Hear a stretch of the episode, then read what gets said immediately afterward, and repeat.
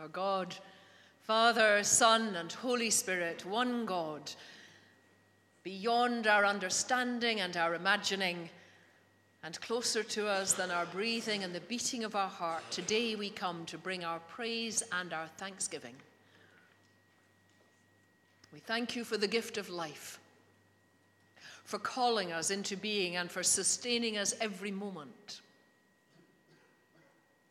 We thank you that we are part of a generation wide, worldwide community of those who name you and are named by you as your people.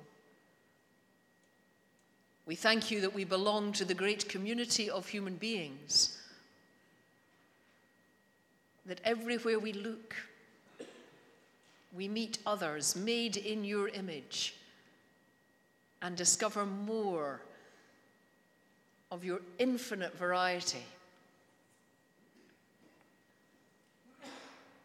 We thank you for this morning, for being here, for all that has brought us here. We thank you that we come from such different places, along such different journeys. And here and now, we are together and we are turning to you. We thank you for the joy and the delight and the sheer bliss of being alive that has brought us here. And we thank you too for those moments and those extended periods when it has been dark and painful, and still we are here. And you have held us.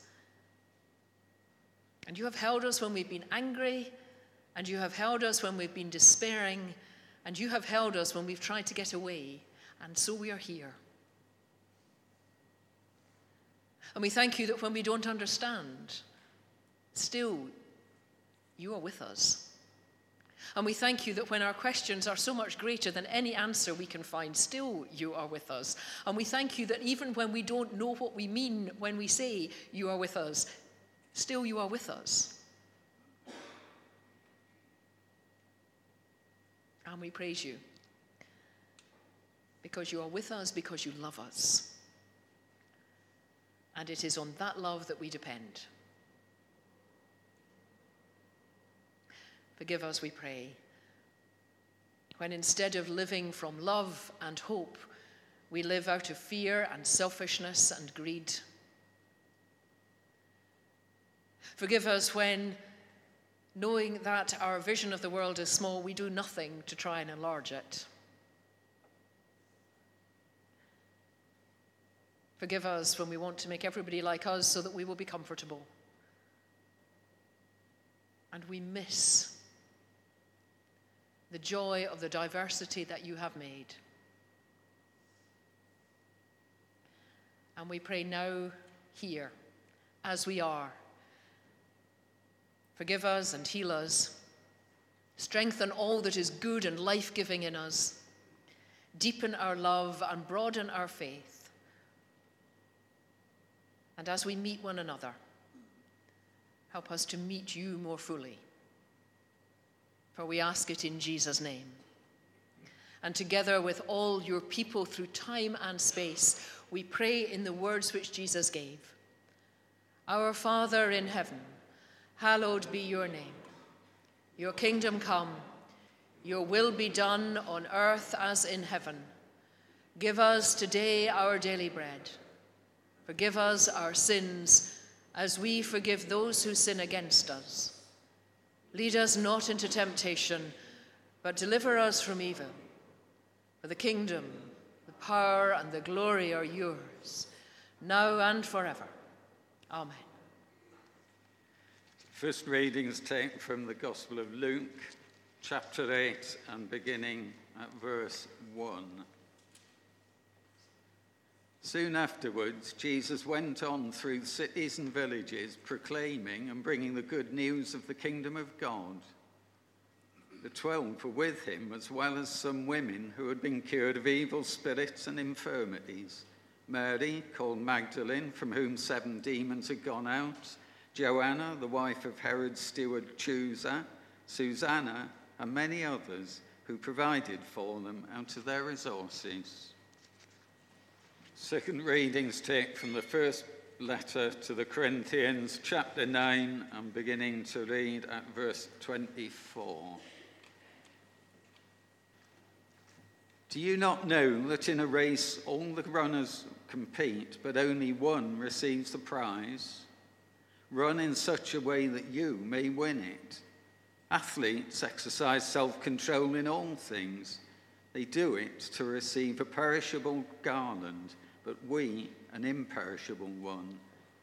So I do not run aimlessly, nor do I box as though beaten the air, but I punish my body and enslave it, so that, after proclaiming to others, I myself should not be disqualified. I've always found that paragraph in Paul's letter to the Corinthian church somewhat problematic. I am not in the least sporting. And the insistence, as it is presented, that the prize is only for the one who succeeds serves to remind me that I was the last to be chosen when we were playing games at school. I would do anything to get out of running a race, and I don't recall ever having won a prize in any sporting activity throughout my entire life.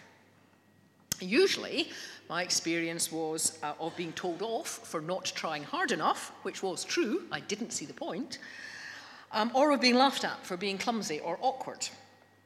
So these few verses, with their apparent insistence that the only thing that will please God is to run and beat everybody else, have not inspired in me a great devotion to activity.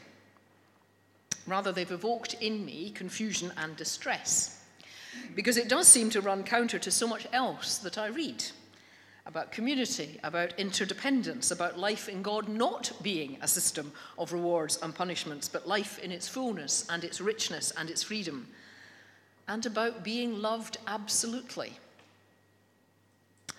And these verses, rather than speaking of the life of community, of interaction, of justice and cooperation that otherwise resonate through the stories of Jesus and the discussions of Paul, they seem instead to speak of competition, of exclusion, only one can win the prize, and of doing the other down.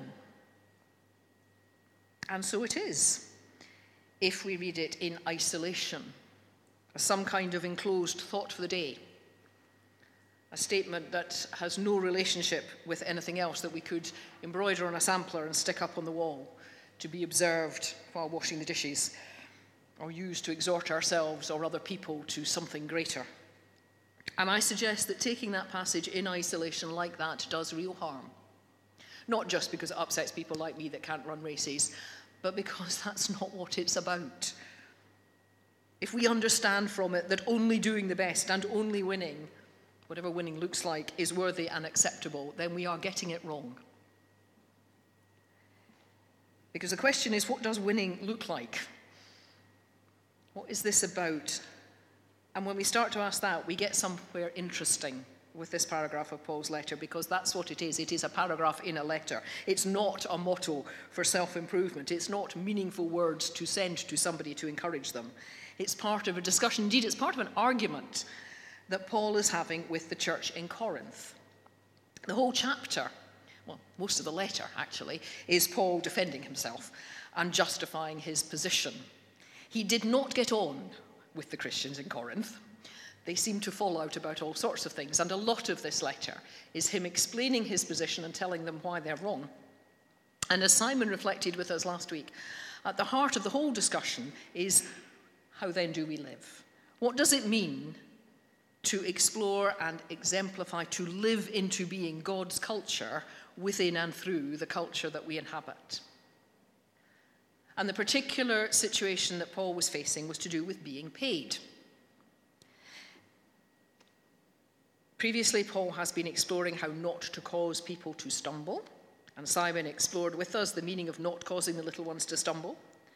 And from there, Paul went on to, t- to take the nature of the freedom that he said belonged to believers and that shouldn't be abused in order to, that, so that it would cause others to suffer. And then he applies it very directly to his own position. There were those who claimed he was not an apostle, he was not to be trusted as a preacher and a teacher, because he did not come from the inner circle of those who had traveled with Jesus. and because in certain circumstances he disagreed with them. And we read in Acts accounts and direct accounts, but also deeper traces of disagreements between Paul and others about what the mission of the gospel is and to whom the gospel should be taken. Does it belong only to the Jews or should it also go to the Gentiles? And who has the right to make those decisions? And certainly at some points in the story, Paul is on one side and Peter, who led that group of friends around Jesus, the one who had the claim to be the true interpreter of the message, he is on the other. They are in disagreement. And so, this chapter, which we've just read the end of, follows on from a discussion about freedom and Paul saying, Am I not free? Am I not an apostle? Have I not seen Jesus our Lord? Talking about his vision when he was converted. Are you not my workmanship? He's defending his own authority, his own position, his right to be taken seriously. And if we follow through his argument in this chapter, we can see how deeply he takes it. His next sentence is then about the right of the apostle to be supported. It's proper that those who preach the gospel, those who have the care of the churches, are supported for doing this. He gives that, and having established it, he then argues if others share this rightful claim on you, do not we still more? That's him and Barnabas, his co worker. Don't we have that claim on you? And then he goes on to say, Nevertheless, we have not made use of this right. And further on, I am not writing this to secure such provision. Having established what is right and proper, that those who do what he should do should be supported, he then points out he's given up this right. And then he develops the argument in the way Simon explored last week about being all things to all people. And he comes to this final paragraph. And that's the context. That's the lived place where he's making this argument. It's not a disembodied exhortation to work hard in order to please God and earn a place in heaven and win this prize.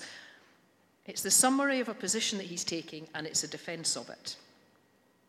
So far from being an exhortation to everybody for self control in order to win a reward, it's his defense of his decision not to be supported so that he can gain a bigger reward.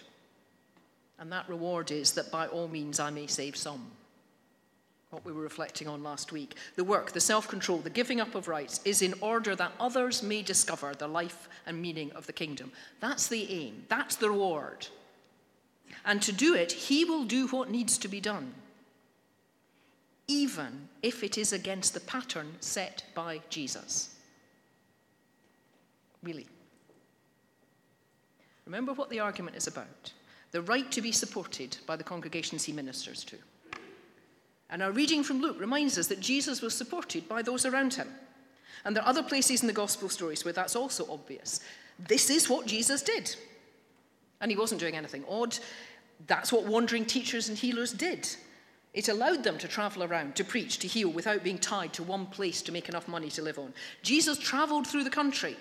That's the dominant theme of the gospel story the way that Jesus traveled around to bring the message of the kingdom to as many people as possible, that by all means he might win some. And Paul is doing something different in order to achieve the same end. We're back again to all things to all people in order that by all means we may win some. Paul can take a pattern established by Jesus himself, indeed, the one Jesus instructs his disciples to follow when he sends out his first disciples on a preaching journey. He tells them, don't take any money, depend on others to care for you. And Paul can take that pattern and challenge it and change it in order that the same end may be met. No wonder some of the apostles were a bit suspicious of them. It's almost like he was saying, just because we've always done it this way, it's not necessarily the only way. Now, we could all have a little smile about this, especially those of us who've been in any congregation for a significant length of time. You know the standard response to any new suggestion oh, well, we've never done that. Or, well, we tried that once, but it didn't work. On the whole, that is a position officially we don't want to adopt. We want to be open to new things. We want to try new ways and explore new possibilities. It's part of the DNA of this church that we are up for experimenting and doing new things. We're not always good at it in practice. Like any community, we develop patterns of action, uh, patterns of thought that are easy to stick with just because we know them. And they're hard to change because that takes time and thought and energy. But you know what? We're not as bad as some places. We're actually quite good at doing new things. But this is about much more than finding new ways to do stuff. This is about how we listen to the narrative of our faith and live it in reality in a way that's alive for here and now and not trapped by patterns and assumptions that were valid and are no longer life giving. This past week, we marked the granting of the vote to women over 30 who either owned property or were married to a property owner. It has to be said that the churches on the whole were not in favour of the spread of democracy in its various forms in the UK in the 19th century. Various people have been saying, having been so behind in that advance, how do we ensure we're not doing the same again in our current time and place? What are we missing in terms of shifts that we might want to be paying attention to? And I think it's a valid question. But I'm even more interested in another one about the place and role of women and the activity of the church. It's a common assertion that the church is and always has been deeply patriarchal, and that it's only in our current generation, or maybe generations, that this has been challenged, as well as 100 years since women got the vote. It's 100 years since Baptists started ordaining women in this country. Maybe a couple of generations we've been all right about it. But it's one of the reasons people give for not being part of our seeking the kingdom life. How can we talk authentically about a kingdom of justice and joy when women are harmed by churches? Now, I am the last person to argue the church is not badly distorted by patriarchy in all its forms, and that we're all, women and men, complicit in that and deeply in need of redemption from it. But I will maintain that that has not always been the case, and there are strands of the church's story which are profoundly liberating from the patriarchal narrative. The very passage that we read from the Gospel talks about the women who were supporting Jesus from their own resources and they were travelling with them at a time when that was deeply scandalous and deeply disturbing. That's why it's noted. And if we move into early church history and the rise of consecrated women in the second and third century, women who withdrew from society to live in houses together, it's very easy from our perspective to read that as a restrictive, soul crushing mes- message about the denial of fulfillment, the repression of sexuality. But in its context, it was a way for women not only to reach for, but to attain a possibility of self determination and an identity that wasn't governed by their biology in a context where that didn't happen. Uh, they could live under their own guidance, and they were choosing not to have their lives defined in terms of the men to whom they belonged the husband, the father, the son. And so, not to be defined only by their sexuality and their fertility. They were defying what had previously been a godly and accepted pattern and finding a new way. But then that turns into a way of life that could and did for some time become a way of controlling women, getting them out of sight and out of mind, demonizing female sexuality and regarding it as dangerous to men. And the enclosed monasteries of the Middle Ages, which offered amazing opportunities and had some amazing women like Hilda and Hildegard and Catherine and so on, but they were also places where the fear of the body and the loss of identity were sanctified. And so, with the development of the Reformation, we see the opposite of that early movement happening and become, being kingdom life exemplified. Nunneries and enclosures were thrown open, and marriage became a godly possibility, not a less than best compromise. And a new thing, achieving the same end, was explored and developed. Something that had been good and right and proper then was, had turned into something damaging and had to be changed. Just because we have done it and it was godly does not mean it remains so. The question is, what is it about? What is the aim? As Paul puts it, what is the prize that is to be attained? What is it that we do, that we do with apparently good sanction and the witness of history, that we now need to examine and challenge and to let go of in order to achieve the end that was originally intended? Which of our good and godly practices have now become limiting and dangerous and self serving? the way we organize worship, the people we invite to lead, the care we offer to those whose vulnerability challenges us, the forms of family that we celebrate. All of those have behind them good and godly histories. But are they still appropriate now? If Paul were asked of being supported by a congregation, what would Jesus do? His answer would have to be that which I am rejecting. It's not so much what would Jesus do as why did Jesus do it? And therefore, what is to be done? Because he could follow it up. We are doing what we do for the same reasons, that by all means we may win some. I am free from the law in order to serve appropriately. He is not doing what Jesus did, but he's seeking to attain the same ends. But therefore, how does he know? How does he choose what to do? On what basis does he make his decision? His decision not to be paid, to choose this different path, is what he's explaining in this paragraph. This isn't about do the best you can so you're holier than anybody else and you'll win a prize that others will miss. The center of his argument is not run to win the prize. It is, I do not run aimlessly, I do not box as if beating the air. That's the main point he's making. The games around Corinth, the ones he's kind of referring, the ones that people would know about, they had a well known pre match entertainment.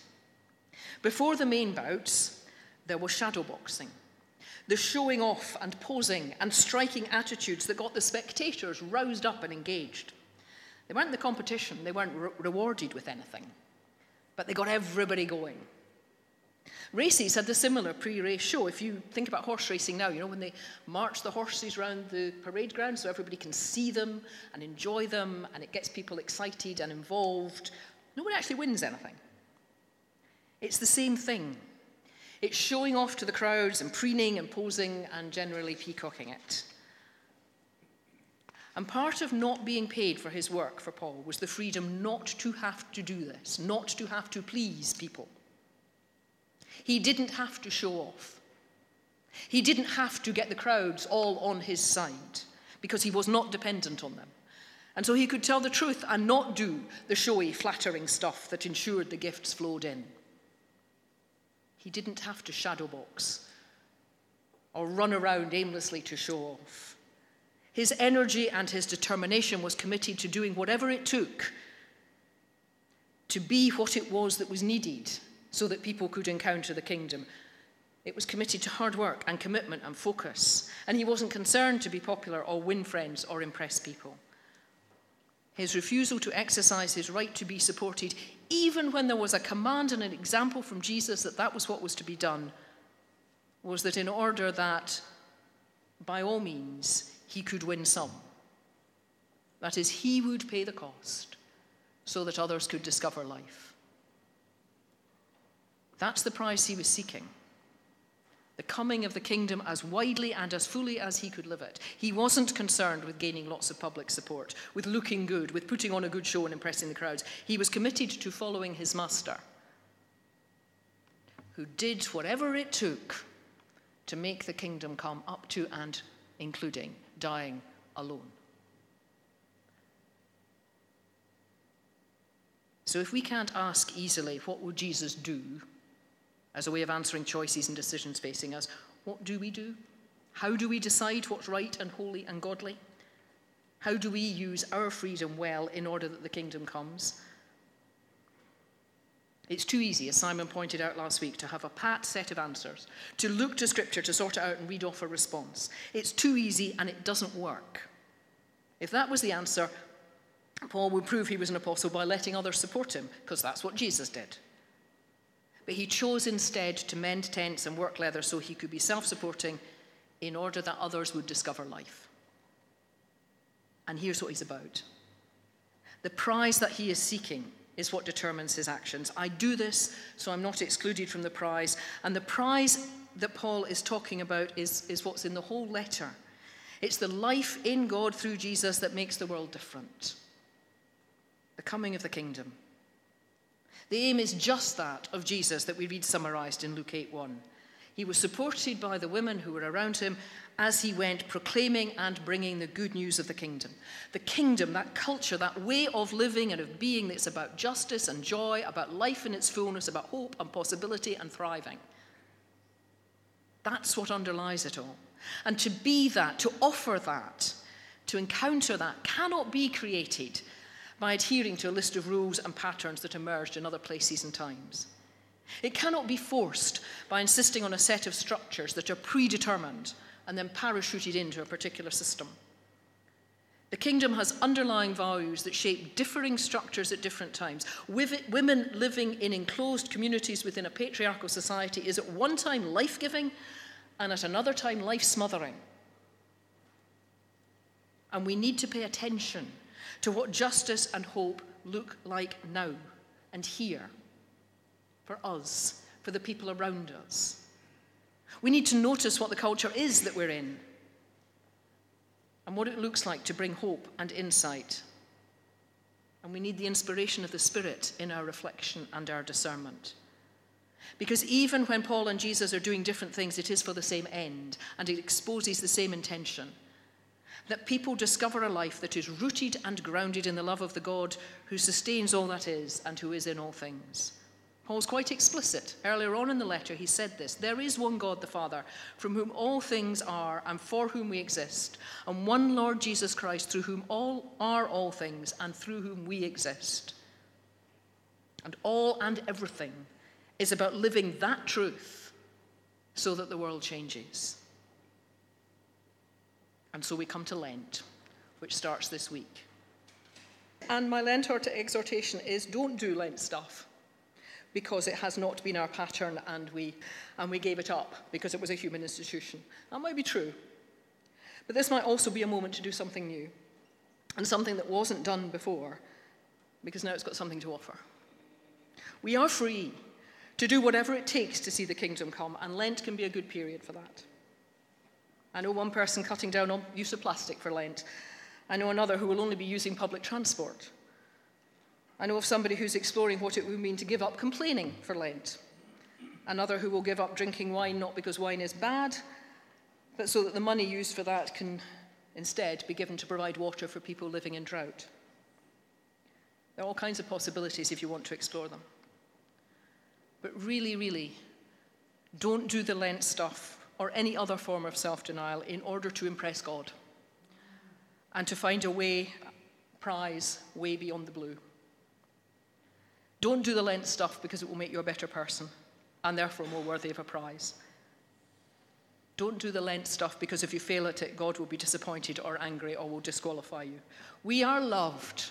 We are loved beyond our imagining. We are held more securely than anything we can attain through what we do or what we give up. You could do Lent because it frees people. You could do Lent to challenge systems that oppress. You could do Lent because it leads you and others into a life that is shaped by love and open to joy and grounded in justice. That is the life that is in God. That is the life that is for Jesus. That is what it is to run the race. That is the promise of the one who will never let us go and whose love will hold us eternally. Amen.